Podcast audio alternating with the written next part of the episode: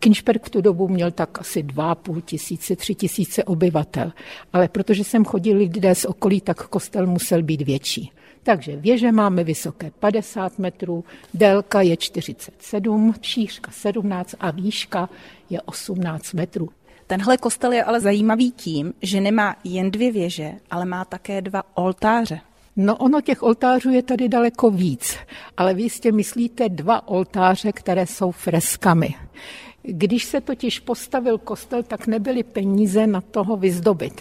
No a protože nebyly peníze, tak vedení města rozhodlo, že se vytvoří iluzivní oltáře a proto tady máme ty dvě vzácnosti.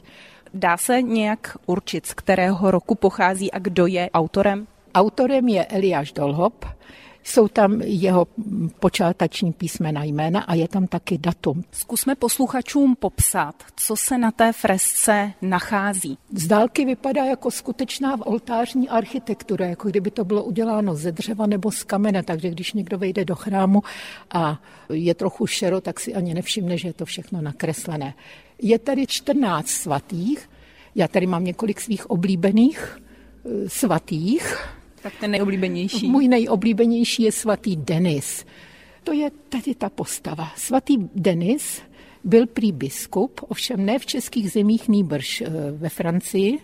Víte, že tam existuje městečko Saint-Denis, které je dneska součástí Paříže. Dostalo podle něho jméno. Eh, byl to vlastně biskup tehdejší francouzské křesťanské církve, ovšem eh, bylo to ještě v době, kdy křesťané byli pronásledováni, tak on se svými druhy byl vyvlečen na horu, které dneska říkáme Montmartre, a tam byli mučeni a popraveni.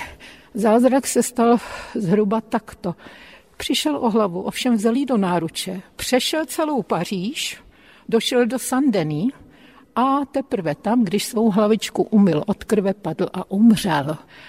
Zajímavé je, že je patronem Paříže, patronem Francie a také eh, modlitba k němu prý pomáhá proti bolení hlavy. Je vám jasné proč?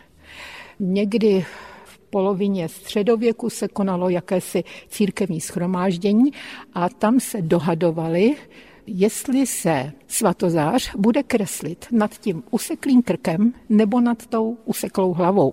Tady nemáme ani jedno, ani druhé, svatozář tam není, ale za to tam velice realisticky z toho useknutého krku stříká krev. Říká Eva Fréharová, lokální patriotka města Kinčperk. Jana Strejčková, Český rozhlas.